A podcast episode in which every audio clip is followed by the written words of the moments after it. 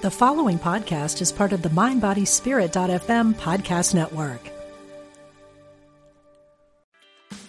Meditation doesn't have to be a solo practice. Meditation is more fun with friends. Looking for a way to drop in and hang out at the same time? Join us online at Omega Institute for a meditation party with self proclaimed meditation nerds Dan Harris, host of the 10% Happier podcast, Sebene Selassie, and Jeff Warren. This three day retreat will stream live from Omega's Hudson Valley campus May 17th to 19th. Don't miss the party. Reserve your spot at eomega.org slash party today.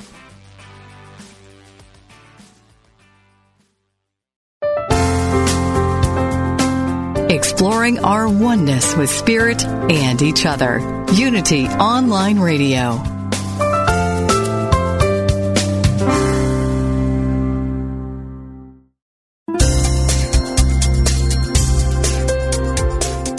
Thank you for tuning in for this Unity Partner Program. Unity Online Radio partners with spiritual leaders from organizations whose mission and messages complement Unity's.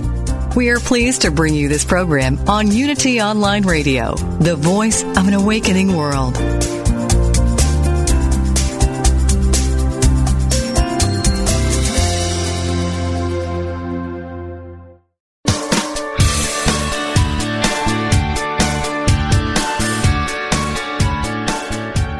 Welcome to Main Street Vegan with host Victoria Moran.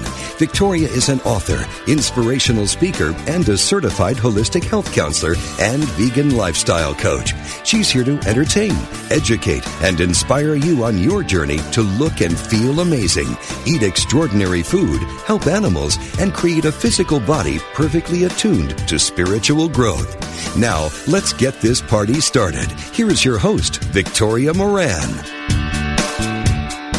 Hey, everybody, and welcome to the Main Street Vegan Show. This is our last live show before we have Christmas vacation. Woohoo! I just watched that movie. Love that movie. Uh, but we will be back January 15th with none other than the illustrious Colin Campbell, PhD of the China Study, billed by the New York Times as the the Grand Prix of epidemiology. So uh, save up your questions for January 15th. If you're not able to listen live that day, then email or tweet me or Facebook me your questions for Dr. Campbell, and we will be sure that you can take advantage of this rare and wonderful opportunity to have your questions answered by none other than possibly the most respected nutritional researcher alive on this planet today. And speaking of people who are at the pinnacle of their professions, we have a visit in this front section of the Main Street Vegan Show today from somebody that I have admired for a long time. This is Allison Rivers Sampson. And Allison is the founder and head honcho of Allison's Gourmet. Now, Allison's Gourmet is what I think of when I think of the holiday season, certainly, not to mention great, fabulous baked goods all year round but she is just a Christmas classic in the vegan world. And if you don't know her yet at Christmas time or any other time, please meet Allison Rivers Sampson and Allison's Gourmet. Allison is the award winning chef and author whose culinary adventures took flight 17 years ago when she launched her online organic vegan bakery and confectionery boutique. And I have to thank you, Allison for so many people who love me today because I have sent them your cookies and brownies and yummies. How are you? I love that. I am doing fantastically well. I'm so glad to get to take out some time from our insane holiday season to get to talk with you. It's kind of a an amazing thing that I can do that, but I'm really glad that I can. Well, me too. Me. And I know you've got a little girl and you've got dogs and you've got a business. So I appreciate that you've taken this time to talk with us. And in your spare time, which I'm sure is really, really abundant, you have written the most adorable little e cookbook. And I don't use little in a diminutive way. I use little meaning that this is a boutique project. This is not 5,000 recipes, but each recipe that's here is so perfect. And I want to make every single one of them. I've already made the mac and cheese. Oh, wow. That's great. Yeah, my, my, my kale side didn't come out when I was oh. reading this book. It's called Comfortably Yum. And it really is comfort food. Tell us about yes. it. Comfortably Yum is sort of my beginning foray into cookbook writing. It's been a bit of an intimidation for me, and people like you who just seem to sneeze out books are always so impressive to me. I just can't even believe. How many have you written? 17?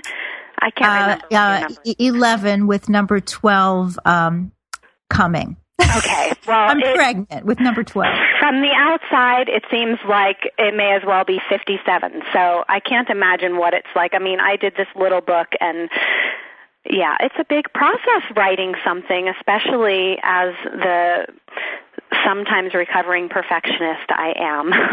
but Comfortably Yum is a collection of 10 recipes, and I kept it to 10 very intentionally. I wanted each recipe to be absolutely perfect. I wanted this book to feel very doable so that when people get this, they go, okay, I, I can start anywhere and I can actually make every recipe in this book. I don't have to think, well, which one's the best or where do I begin? What I wanted to do is cull for everybody what the recipes, the best recipes for now here, here's where you start. This is vegan comfort food that is perfect for omnivores. We feed this to mixed crowds all the time, and people are stunned that it's vegan. And I tell them, you know, you might want to become a little current because vegan food has come a long way since whatever you've had. Because this is what we make in our family. It's in our rotation on a monthly basis, all of these recipes. Well, I think the people that think that vegan food is bad, they just don't know what vegan food is. They think it's something that they heard of before they were born and they didn't like it. But so tell us a lot of preconceptions. It's so, it's true. What are some of your favorite recipes besides this? Oh, by the way, did I tell you extraordinary macaroni and cheese? My husband had never before been willing to eat macaroni and cheese. Not my vegan kind that I have been making as long as I've known him, not his mother's cheesy kind back when yeah. he was a kid. There was just something about it that he didn't like. And he took one bite of this and had seconds. So you've done something there. Well, what are some of the other recipes that are really fabulous and wonderful? Fantastic. I love hearing that. Go, William. Um, so I also have in there a really one of my really big hits is the clam free chowder, which mm. has a nori uh, broth, so that it gives it that oceany flavor. And um, I like to do everything with whole foods ingredients, and so one might expect the clams to be uh, made with seitan in this case. However, I made this with oyster mushrooms, which are perfect. They have a similar chewy texture to clams. I grew up in South Florida and we had a lot of seafood as I was growing up. So there are two seafood recipes in this book. In addition to the clam free chowder, um, there's also save the tuna melt so there's that mac and cheese recipe.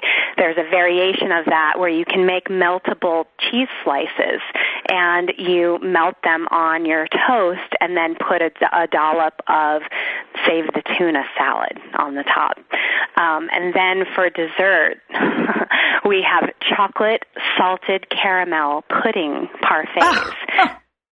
And so that is chocolate pudding nestled between two layers of salted caramel pudding. Mm. And they are it's made with coconut sugar so even people who don't do white sugar or need to have low glycemic sweeteners can use this can eat this mm. and it's a really simple recipe and very elegant looking and and not all that difficult no, that's what I always look for. I, I don't want to be intimidated in the kitchen, and, and these recipes do not intimidate me. But I do like to say things like chocolate, salted, caramel, and see if I can say that all in one sentence.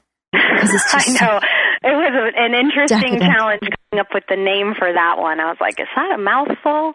So, oh, it's yeah. perfect. It's perfect. And the proceeds, some of the proceeds from the book are going to Animal Place, which is our local farmed animal sanctuary here near me in Grass Valley, California. And, and what's it called? Uh, it's called Animal Place. Aha online. They're animalplace.org. They are responsible for the huge Turlock uh, chicken rescue that happened earlier. I guess that was last year. Amazing. They they did a beautiful documentary called Turlock, and they are doing fantastic work. That was actually oh, the great. second largest animal rescue in the history of the country. Wow. So pretty huge, and the 1st in California. They spearheaded that. So oh, beautiful. Well, what a wonderful place and what a wonderful um, mission that you have and that Comfortably Yum has. So tell us quickly as we run off to the break, how do we get Comfortably Young Yum for ourselves and to give as a gift this holiday season?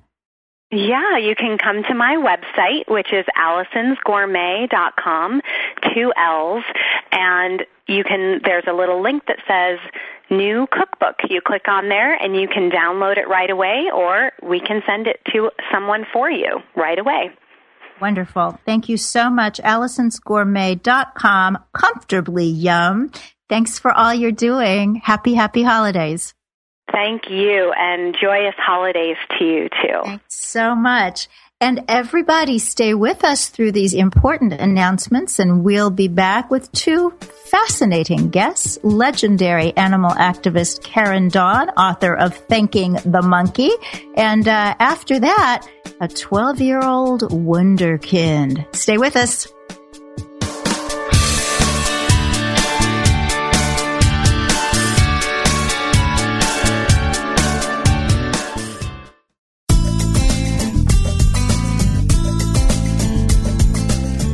If you've been inspired by the programming on Unity Online Radio, we hope you'll give your support so others may be inspired too. This online radio network depends on the love offerings of listeners to continue operating and expand its outreach. Please visit www.unity.fm and click on Donate Now. Thank you.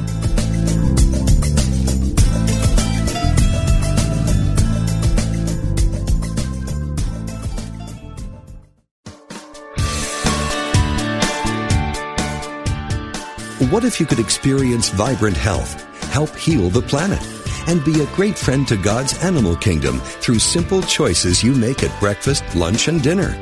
Authors Victoria and Adair Moran say you can do this easily, affordably, and deliciously in their new book, Main Street Vegan.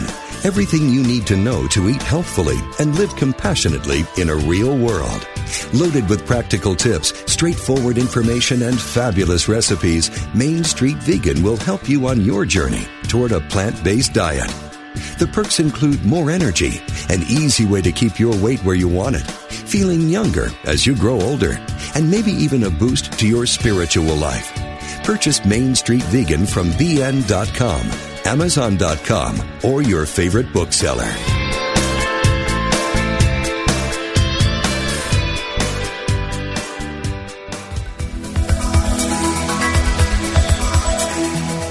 Is there a difference between the spiritual teachings you know and how you live your life? Does your day-to-day experience reflect what you truly value? Are you ready to receive your life and live the gift that you are? Join Janice Campbell, licensed Unity teacher, author, and coach each week as she shares inspiration and tools to help you identify and dissolve the limiting beliefs that prevent you from living the fullest expression of what you are. Talk with Janice live every Thursday at 9 a.m. Pacific, 11 a.m. Central on Receive Your Life, only on Unity Online Radio, the voice of an awakening world.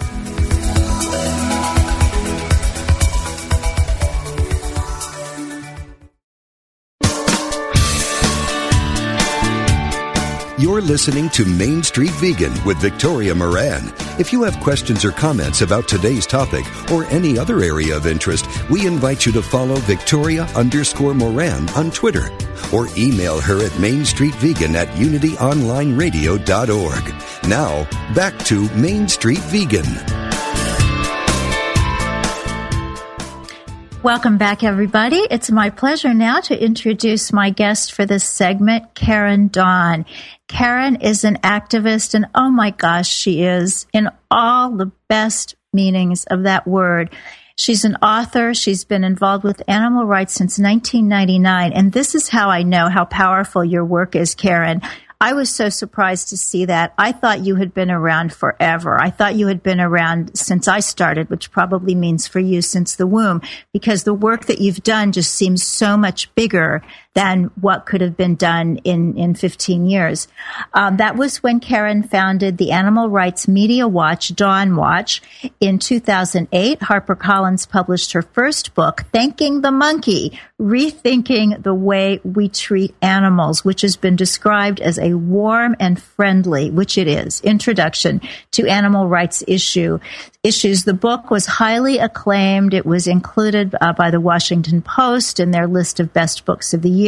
And Karen continues to work in the animal rights media field and may currently be best known for her annual Thanksgiving turkey rescue. So welcome, Karen. And how was the turkey rescue this year? It was um it was wonderful having the girls here. I have to say, Victoria, I'm you know a little bit hungry trying to chat with you after hearing Allison on the on the radio there for a while. I'm I, I'm trying to concentrate and I'm thinking about uh, chocolate covered caramels. I know. Well, first you need clam-free chowder and then some mac and cheese, and then you get your chocolate-covered caramel. Oh, we suffer. We suffer so. and I love that she's um, supporting Animal Place because that's where Jessica and Anne are headed to. Um, they were supposed to already be there, but we had a little bit of a an upset in plans and stuff, but they are going to be heading heading there eventually. Um, but uh, they're just gorgeous, and as I, I talk to you now, they are strolling around in the front yard in front of me, and they're I'm in the front room on the phone with you, and they're rarely in this area, but basically wherever I am is where they want to be. So they're usually right near the front door, trying to get in through the front door. You know, it's Southern California, so the front door is open. We just have a barricade up there. Up there, so they're usually trying to get in the front door. But now that I'm further up in the house, they're strolling around outside the window there. So they just follow me around like a a couple of lap dogs, really. Ah, so these are two your two rescued turkeys from this year? Yes, yes. they um, it became sort of an annual thing. I did this first in 2008 at Thanksgiving and it was very much um I had had fallen in love with the first turkey I met, which was way back in the year 2000 um, at Poplar Spring Farm Animal Sanctuary, which is a gorgeous place, and I'd met this beautiful turkey named Olivia, and, you know had not gone to that farm sanctuary thinking that I was wildly interested in meeting the turkeys. I was really into the pigs. I'd seen Babe, and I thought, oh, I just want to pet some pigs. And I remember when Terry, who um, owns Poplar Spring Animal Sanctuary, um, led Olivia this turkey out, and she was just this sweet, sweet little creature. And she um she hobbled up to me, and Terry explained that she was hobbling because her toes had been cut off at this factory farm that she was living at. You know, they cut off their toes, they cut off their beaks so that they won't fight, rather than give them enough space so that they won't bite. And I started petting Olivia, and she just crawled into my lap as I started Aww. to pet her. I was sitting cross-legged on the grass, and I kept petting her, and she fell asleep, and I fell in love and um so I had always had a thing for turkeys. And then um that was, you know, I started adopting them online at Thanksgiving, as I think I, I hope a lot of people do. And then 2008 came along, and I was living in a, a lovely home in the Palisades, and my book had come out earlier in the year, so I was doing lots of sort of media and publicity around that. And I hadn't done anything; it had nothing had happened in the LA Times and I had a connection there from uh, Carla, a um, Carla Hall, a journalist, had done a story on me and my pit bulls. And um I called her and I said, "Hey, if I were to get a couple of turkeys here, I've always wanted to do this anyway over Thanksgiving. Might that be a story?" And this is this is what I do, as I think you know, in the in the animal arts world, is I'm I'm kind of a media specialist, and I think what's going to make a good story. And she said, "Oh my gosh, I think our photo department would love it." And so that was uh, Bruce and Emily were the first two turkeys who came my way, and it was meant to be a one-time deal. But then come next Thanksgiving, all the neighborhood kids started asking, "Are you having turkeys again? Are you having turkeys again?" and a friend talked me into doing it again, and now it's just become a every every year I do it, and the neighborhood loves it, and they always get great media, and that's a good good part of why I do it is because yes. Now, how does one rescue a turkey? Well, it it depends. Um, there's the first you know the first year they some other activists got them for me and then the second year i think oh uh, that's right they were supposed to get them for me and then everything fell through last minute and the LA Times were coming the next day. So I found out that you can just buy them from a, a slaughterhouse. So I did that that year. And then, but as the years went by, um, various other uh, some activists heard that I wanted to do this, and one year I thought I couldn't do it, and so actually somebody else just gets them for me, and I don't ask too many questions. Oh, um, sometimes it's better not to. Yes, I just know that they come from the slaughter industry in the Southern California area. And um, these girls, um, Anne and Jessica, who are named after Anne Hathaway and Jessica Chastain, two, oh. two other beauties, yes. Um, these girls clearly came from some sort of organic farm because um, they're in really great shape and they still have their toes and they still have mm. their beaks and they're pretty healthy. So I think at least the first few months of their life weren't the same sort of utter hell that 98% of you know turkeys go through. Um, though of course their destiny was was the same extremely unfortunate destiny as the others, but well, not their ultimate destiny because they're here now and strolling around a yard in the Palisades. That's after oh. having been bathed and blow dried, and that's one of the reasons the media laps it up because you know we we send out um, press releases with photos of the bath and the blow dry, and there's a YouTube video of that. So it's all oh, I love it! I just that's, that's fantastic. Now they will so be hardly. Oh, they will be moving to Animal Place, which was the same sanctuary that um, um, Allison was talking about in the first segment. Where is Animal Place, and why do you guys like it so much? I'm here on the East Coast, uh, so I'm not plugged into what you've got going on so much out there. Right. It was such a coincidence that um, Allison was talking about Animal Place because it is one of the lesser known sanctuaries. You know, everybody knows Farm Sanctuary and they do wonderful work, and and uh, I think more people know Poplar Springs. Animal Place um, is up in Grass Valley, so in Vacaville and Grass Valley. They've got two locations not far from each other in Northern California. And I knew Kim Sturla, who founded Animal Place, um, from maybe eight years, nine years back when we worked on some legislation together, and she's just an amazing activist and a wonderful person. So I was always aware of Animal Place, but I hadn't been there. And then when Turkey Rescue uh, season rolled around, and I found out that I could get these turkeys again. But of course, before I can say yes, I'll take them, I have to make sure that I can place them. Um, our local sanctuaries were full, and I thought of Kim, and I thought I'd always wanted to visit there. So I called her up, and they said they were up for taking it, and I was just thrilled to be able to use that to get the word out about that wonderful sanctuary. Because as I said, they're not as well known as Farm Sanctuary, but they do great work. They did just do that huge chicken rescue and um, they definitely need the support of the community. And what they also do is they do a lot of tours with uh, school kids, and I think that's such an incredibly important part of the whole sanctuary field, not just to rescue individual animals, but to use them as ambassadors.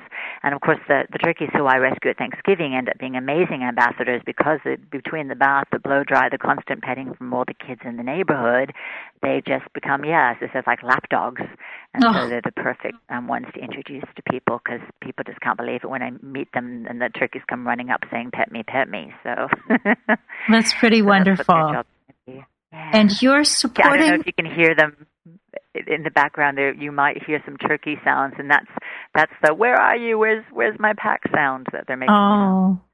Oh now you're supporting animal place with a first giving page mm-hmm. um, firstgiving.com slash fundraiser slash karen dawn slash turkey rescue 2013 i know that's pretty long. I'll put it on twitter.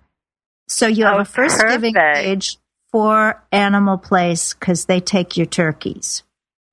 But a lot easier if people just go to your Twitter account and look for the link. I certainly okay, yes. Perfect. Thank you. Thank you so much for giving them that plug.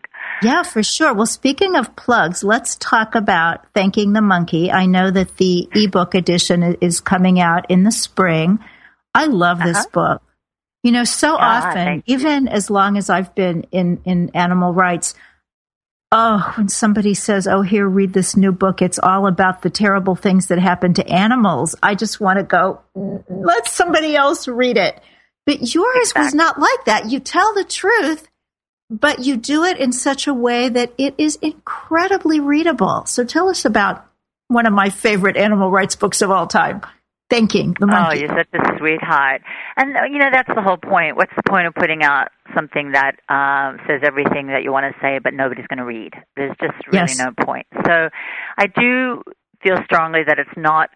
Um, a soft book in that it's you know it's easier to read than than many because there's lots of humor in there because there's between there's over 40 Bizarro cartoons, and in the E edition there's going to be 60 of them. And you know, I think my writing style is conversational, and we try to you know put some jokes in, and you know even had folks punch it up to make it funnier. But all the hard stuff's still in there. But um, it's not it's not all there is. In fact, I think um, my favorite review line was. Uh, Elizabeth Castoria at Veg News Magazine ended her article about me and review of the book with um, the line, uh, it said Elizabeth Castoria got in touch with both her manic and depressive sides while reading the Monkey.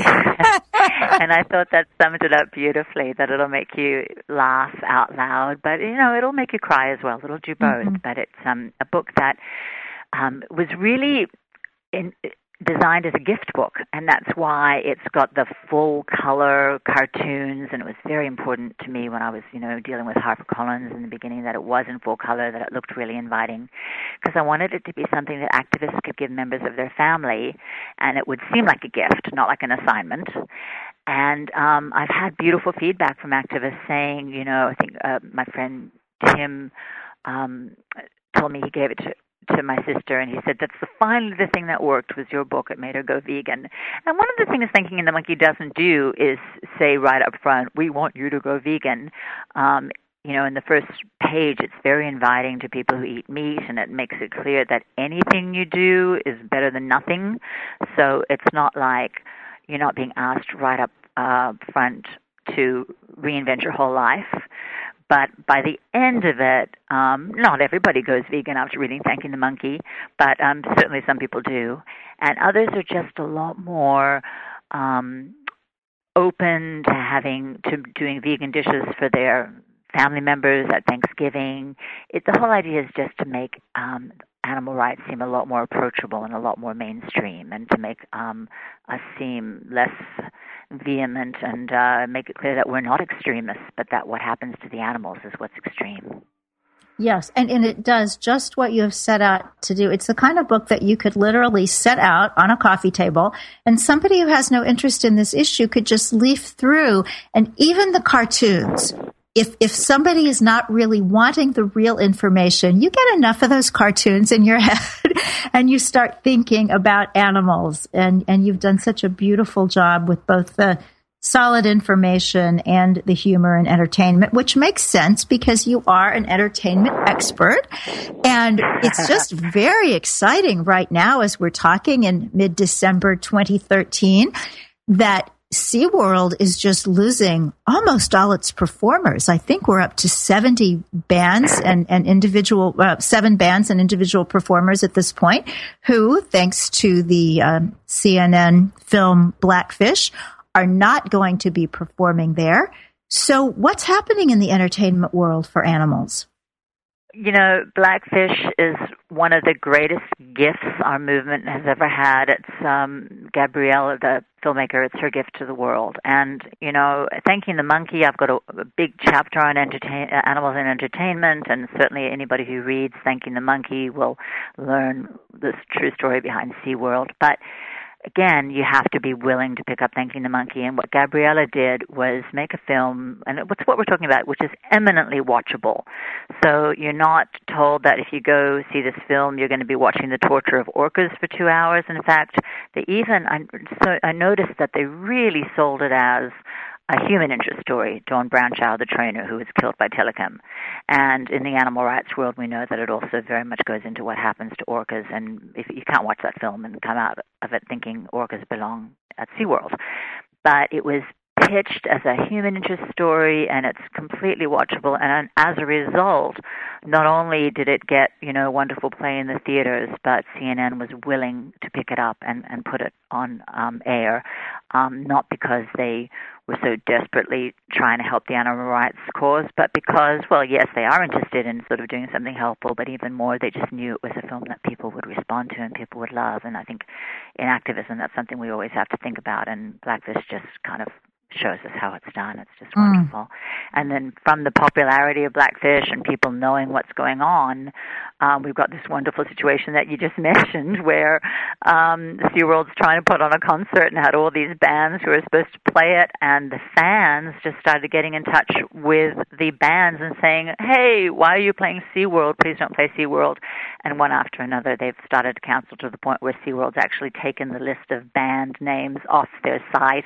So I think they're still going to try and have some sort of concert, but they can't do any sort of real promotion of it because every time a band is supposed to play there, um, the fans get in touch and do petitions and ask them not to. And the band's Heart canceled, and I'm trying to remember all the different bands and all the different um, acts. Willie Nelson oh, canceled. So. Yeah, Willie Nelson. That was my favorite. Barenaked Ladies canceled, yep. and I think uh, oh, Melissa. But all of this, all of this is because without a doubt because of blackfish. And there's yes. other activists doing amazing things, and what Ric O'Barry does for the um, the um, the dolphins and the orcas and against SeaWorld is fantastic. But the tipping point, the uh, the breaking point, was definitely Blackfish, and that was just because of this wonderful, easily watchable movie. So yes, yes. Exciting. What I think is also really exciting about it, Victoria, is I think um, what's happening will be extrapolated. I think that people who see Blackfish and realize um, something they've never thought about before, which is that life must be an absolute misery for these orcas who are kept in these tanks. I have a feeling that when they go to the zoo and they look at the elephants and they see them in a relatively small enclosure, um, or they hear that activists are protesting the circus, I think something in their brains and heart has, is going to have been opened by Blackfish, so that they'll be much more open to our message um, regarding all animals in entertainment being kept in enclosures and being schlepped around the world and what, whatever, you know. Mm. I so hope that that's true. I believe that the consciousness of humanity is awakening to this issue and amazing things are going to continue to happen. Just one last question, Karen. I know you're out there in LA. You're in the middle of, of all the entertainment world. What's your take on entertainment? celebrities who go vegan and sometimes stay vegan and sometimes don't. More harm, more I good. Think, oh, I think I think more good, definitely. I mean, for example, Beyonce and Jay Z going vegan for through three weeks or whatever. Now, I can't imagine a million years Beyonce is going to stay vegan. She wore fur to Native Foods vegan restaurant apparently. So, um, but does now when she does decide she's not going to be vegan, does it hurt the cause? Um, obviously, if she went vegan and stayed vegan, it'd be better. But just the fact that they went vegan, the amount of coverage they got, the amount of media coverage they got, it's all part of veganism being and I think for you and for you and me we've you know we've been in this movement for so long the idea that it's clearly hip and trendy at the moment um, amuses me and absolutely delights me. And I think, um, you know, celebrities at least trying it makes a huge difference. And there are celebs who've dabbled in it and then given it up. But um, while they're dabbling, it makes, you know, splashes across the world that they are dabbling in it. So that must might be something interesting and fun that people should try rather than something really weird and impossible that they shouldn't go near. So I yeah. think it changes the the face of veganism. That's wonderful. I agree What's with you. Take? No, okay, I, I think I think it's absolutely yeah. right. And the fact is, yeah. even when people go back and they're no longer vegan, we tend to notice that more than other people who just noticed, oh, so and so was vegan, and they never really pick up on the, and then she stopped. At least that's how I see it. Because you know and we're you so plugged in, we're just looking right, exactly. for it.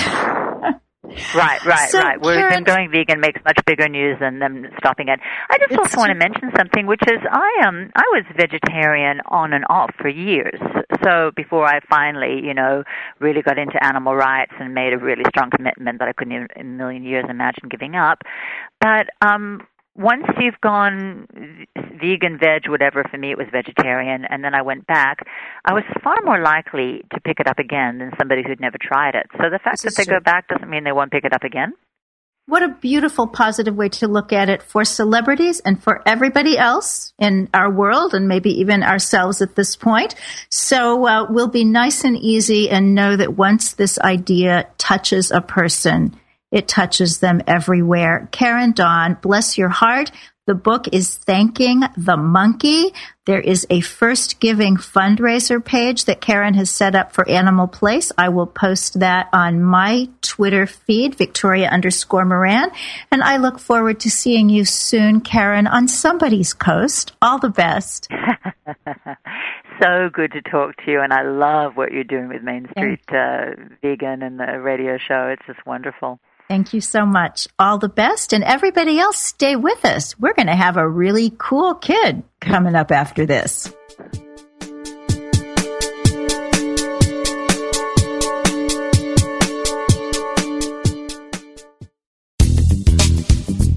Hello, listeners. Did you know we've gone mobile? That's right. Your favorite Unity online radio programs are available on your mobile device. Now you can take us with you wherever you go. Using apps from Live 365 or Stitcher, you can listen to Unity online radio live or on demand. To learn more, visit www.unity.fm and click on mobile listening.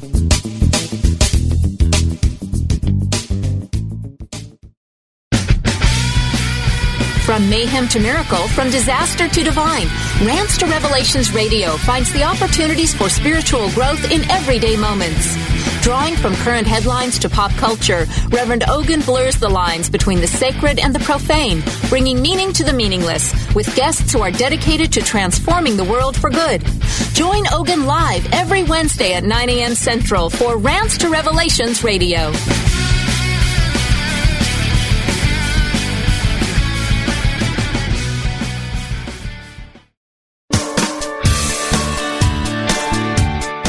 Thank you for tuning in for Main Street Vegan. Here is your host, Victoria Moran.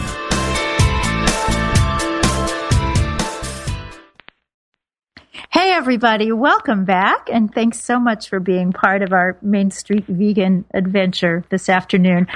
Oh my goodness, I always say I'm excited to introduce people, but I am super excited uh, to bring on our, our next guest because he is doing things in the world at the age of 12 that a lot of people take, you know, into middle age to accomplish. Kevin Storm is a 12 year old animal lover who's doing his part in a very special way. Kevin was born on Earth Day and he has been saving the planet and the animals pretty much ever since. Kevin has his own terrestrial radio show in Pennsylvania and it is my distinct pleasure to welcome Kevin Storm. How you doing? I'm doing great. I'm glad to hear it. So, Kevin, how did you get your show? Well, we were driving down to uh, the Healthy Lifestyle Expo in Virginia, and on the way down, I believe on I 95, my mom saw the station manager's car, and it had an advertisement on the side for uh, airtime that they needed to fill. So my mom asked me if it would be fun, and I thought it w- would be. So uh, we wrote down the number, and we called when we got back from Virginia the following weekend, and we set up an appointment. And he said that it would be cool to have a kid on the radio. Um, and it's a very right-wing religious station. Um, so when we were trying to get the airtime, we weren't. He wasn't really aware of what the show was going to be about. But now that we've got the best ratings on the station, I don't think he minds. he probably doesn't mind a bit. So it's called the Kevin Storm Show, and what's it about? Well, we have uh, famous authors, writers. Uh, we've actually gotten a person from the Department of Defense to say that they would be willing to do the show.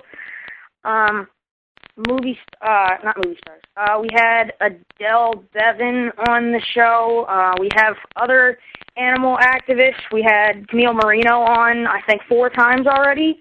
Um, so, and then we have uh, religious people that can show um, or uh, read uh, from the Bible that actually support veganism, because that's a very controversial topic. Because apparently, because the, it's against the Bible to eat meat. So when people say that they believe in God and all that, and they read the Bible, but they still eat meat, well, when we have a church person on, they're supporting how that's kind of, yeah, like hypocritical. Yeah, so you're not afraid of controversy. No. Good for you. Have, so who don't you don't have to say a name, but just tell me the most difficult confrontation that you've ever had with, with a guest. When did it ever get just really hairy? Well, that usually doesn't happen on the show where we have um, differences with people, mostly because the guests that we have are on our side. Yeah. So if we were to schedule, Me too. And the way we do, yeah, the way we do our um our the way we have our guests on is we've come up with a new challenge for if you want to go on the show and you're not vegan, you have to go vegan for I think 30 consecutive days, and then I can have you on, and part of the interview can be about your experience.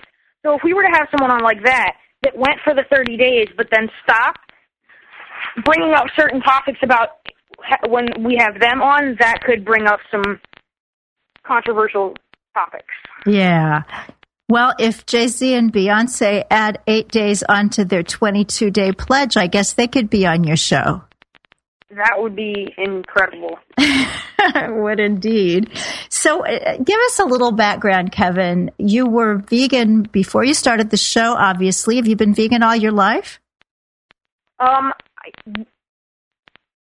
there's a complicated way of answering that question. My mom raised me vegan, but since my mom and my dad aren't married, nor do they live in the same household, when I started going over there, since they have uh, joint custody, when I started going over there, um, I was being fed animal products. So that started this flip from back and forth between my mom raising me vegan and then my dad not raising me vegan. But last, yeah, it was last July in 2012 on the 4th that I decided that I was just going to stop completely and go totally vegan. So I've been uh, mostly 100% vegan since then. That's so cool. And you know, sometimes adults will say, oh, well, you know, I'd like to do it, but it just seems so hard. And that's really inspiring that you're 12 and you live in two households, one of which is not vegan, and you just did it because you believed it was the right thing to do. That's very cool. Congratulations. It was hard. It was hard for, oh, thank you. Um, it was hard for my dad at first because he didn't really know how to prepare many vegan meals. But now that um Gardein has been coming out with new products and um like chicken and the beefless tips and now they've got sliders, it's been easier for him to make meals that don't take as long.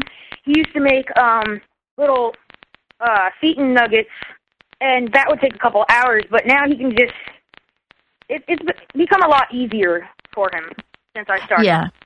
I think that's really important. I think the easy cookbooks, you know, like the four ingredient vegan, they just really serve a purpose because not everybody, I mean, some people, they're so creative in the kitchen and they want to go in there and spend two hours.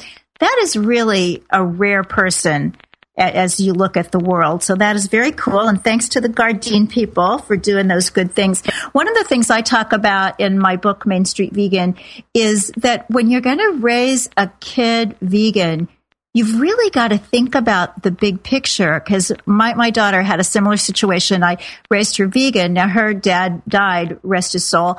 But when I married my current husband and my stepchildren eat conventionally, it was really like another culture coming in. And you don't think about that, you know, when you're all married and everybody's together and you've got this cute little baby and you're all going to be vegan. But, you know, life down the road can bring stuff in. So that's very cool that you've been able to come through and not only be vegan, but be a vegan celebrity truly in this world. So uh, tell us, like, what you want to do with your show. What's your mission? What are you trying to accomplish? Well, it's not even about becoming famous. That's just a plus. It's just to get the word out about animal cruelty.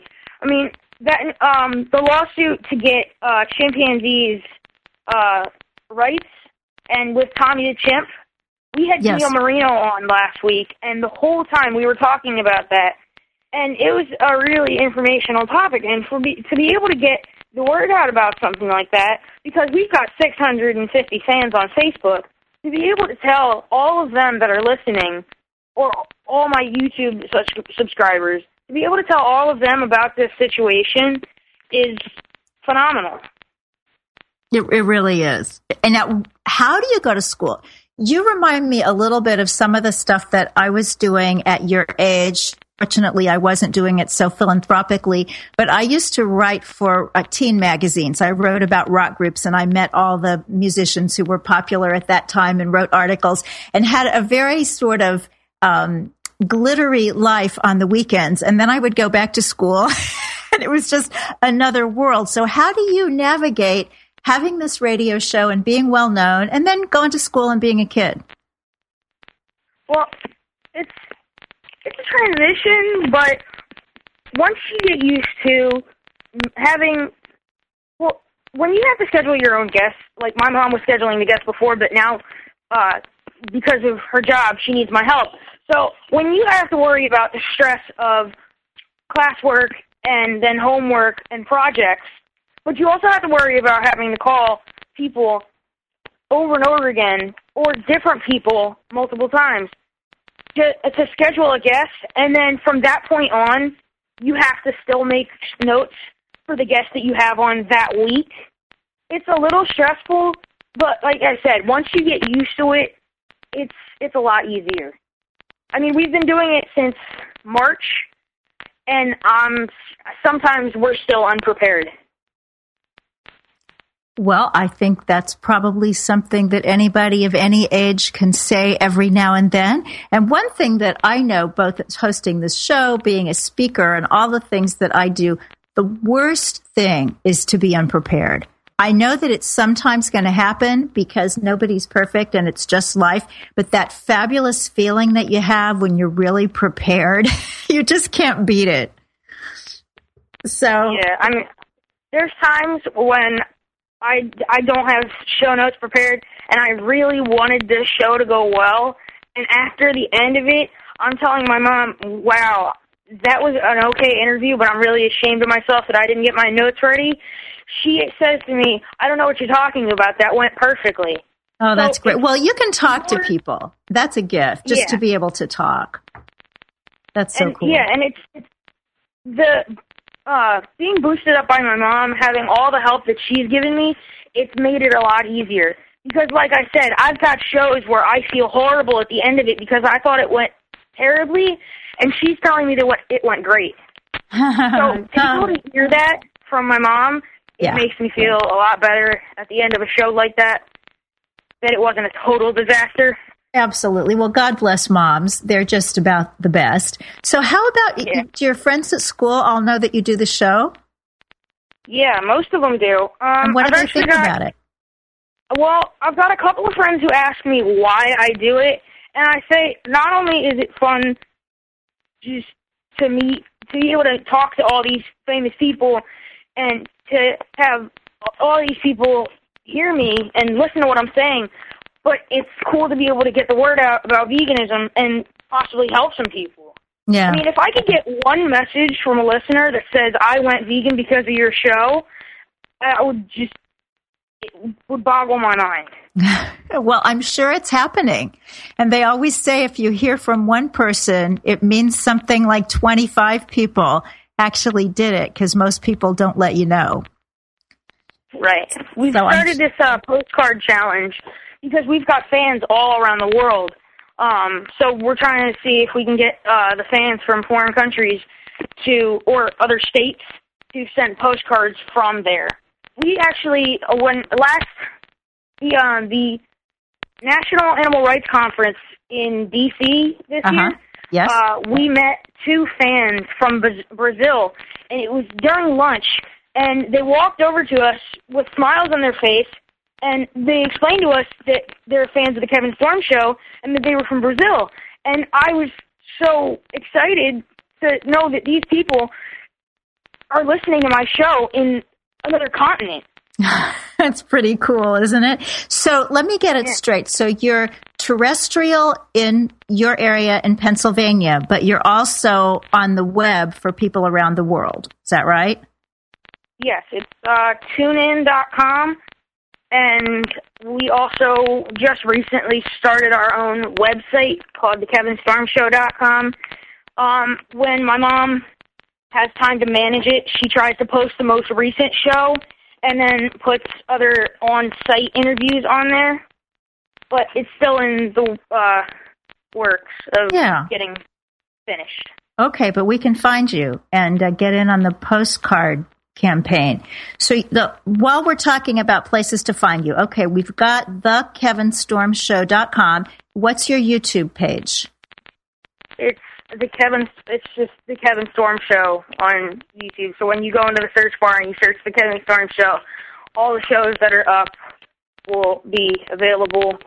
Um, we've also on Twitter. It's at Kevin V Storm, and Facebook.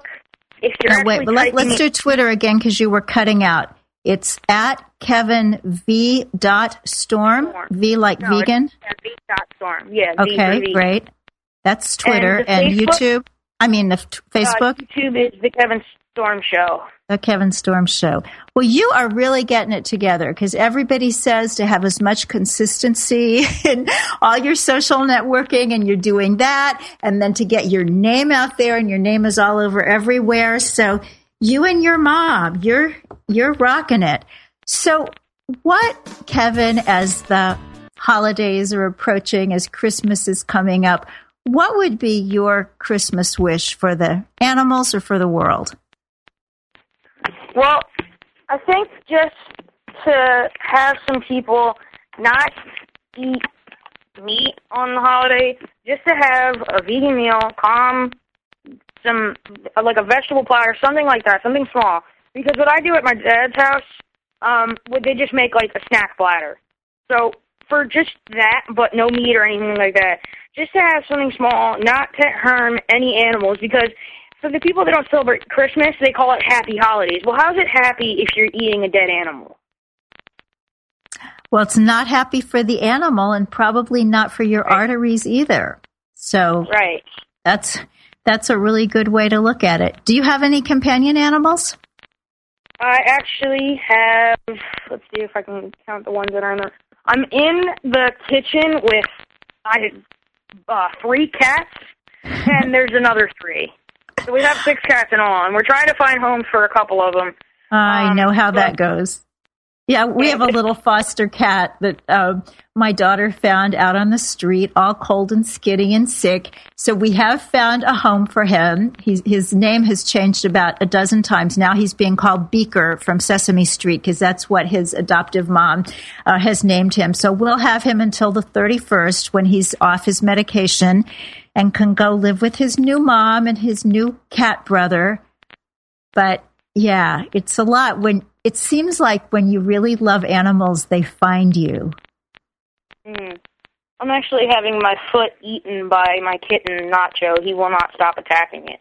Uh oh. Well, kittens are kitten like. Kevin, They're in our last two minutes, what would you like people to know about you or what are you passionate about that you'd like to share with the listeners? Well, um, leafleting, I've been doing that since I was four years old, and I found that that actually helps. We did, um, we're, co- we're good friends of uh, Mary and Bessie. We try to make it to as many of her uh, protests as possible, and I've actually been protesting at a circus and had people after they took the literature. I've seen them walk towards the circus, and then I see them again walking away, and they still have the literature in their hand. And to see that makes me really think that we're doing good. We are doing good. Kevin, bless your heart. You are just amazing and incredible. And I'm so happy you're in the world and doing what you're doing. So everybody, please check out Kevin, the Kevin Storm kevinstormshow.com. He's on Facebook, The Kevin Storm Show. He's on Twitter, Kevin V. Storm. I'm going to go follow you right now if I don't already. Maybe I already do. And I know I'm going to be on your show coming up pretty soon. That will be a real honor and pleasure. Thank you so much for inviting me. And thanks for spending some time with us today here at Main Street Vegan. Yeah, uh, thanks for having me on the show. All the best. And to everybody listening, oh my goodness, Merry, Merry Christmas and, and Happy New Year and Happy Kwanzaa and Joyous Epiphany. And we will be back with T. Colin Campbell as our guest on Wednesday, January 15th in a brand new glorious year. In the meantime, God bless you richly, everyone, and eat those veggies. Thank you for listening to Main Street Vegan. Join us every Wednesday at 2 p.m. Central Time as Victoria Moran entertains, educates, and inspires you on your vegan journey.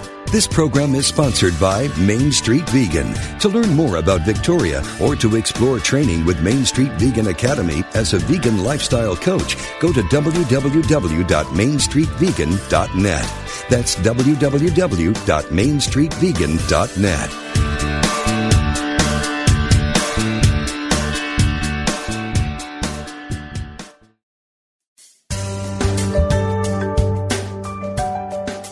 Have you ever considered that everything you think and say is a prayer to the universe? Are you sending a positive or negative message?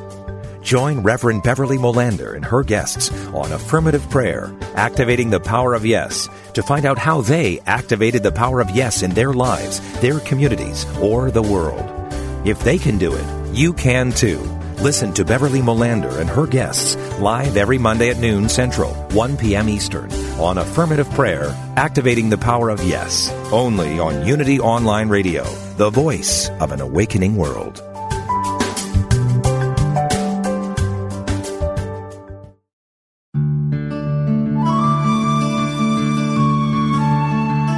Repeat the words, God is taking care of it, and it will become clear that you are the channel and that God is the doer of good works through you. This meditative moment, adapted from Mary Kupferle's God Will See You Through, is brought to you by Unity.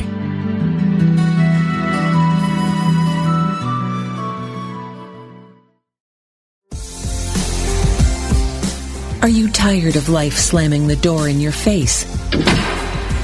Did you get another rejection letter, pink slip, foreclosure notice, or go on yet another bad date?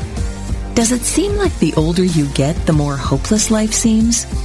Are you ready to stop taking no as your final answer? Then join us for Design Your Life, a talk show by Kevin Cottrell Ross, the coach's coach. Go into the locker room for one full hour with the championship coach every week and start designing your winning playbook that will make the rest of your life the best of your life. That's Design Your Life with Kevin Cottrell Ross, the coach's coach, Wednesdays at 4 p.m. Central Time on Unity Online Radio, the voice of an awakening world.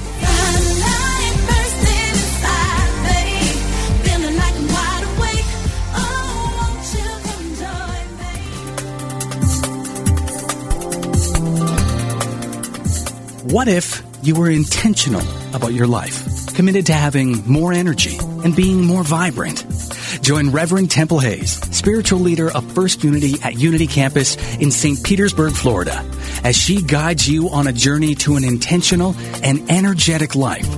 Empower your life and fully express the wondrous energy, love, and joy you hold in your wildest imagining joyfully and actively know that more important than what happens after you die is the deeper and enriching concern for what happens while you're living. How can you experience an incredible life right now? Learn how each week on The Intentional Spirit, Seeing and Being, Wednesdays at 1 p.m. Central Time, right here on Unity Online Radio, the voice of an awakening world.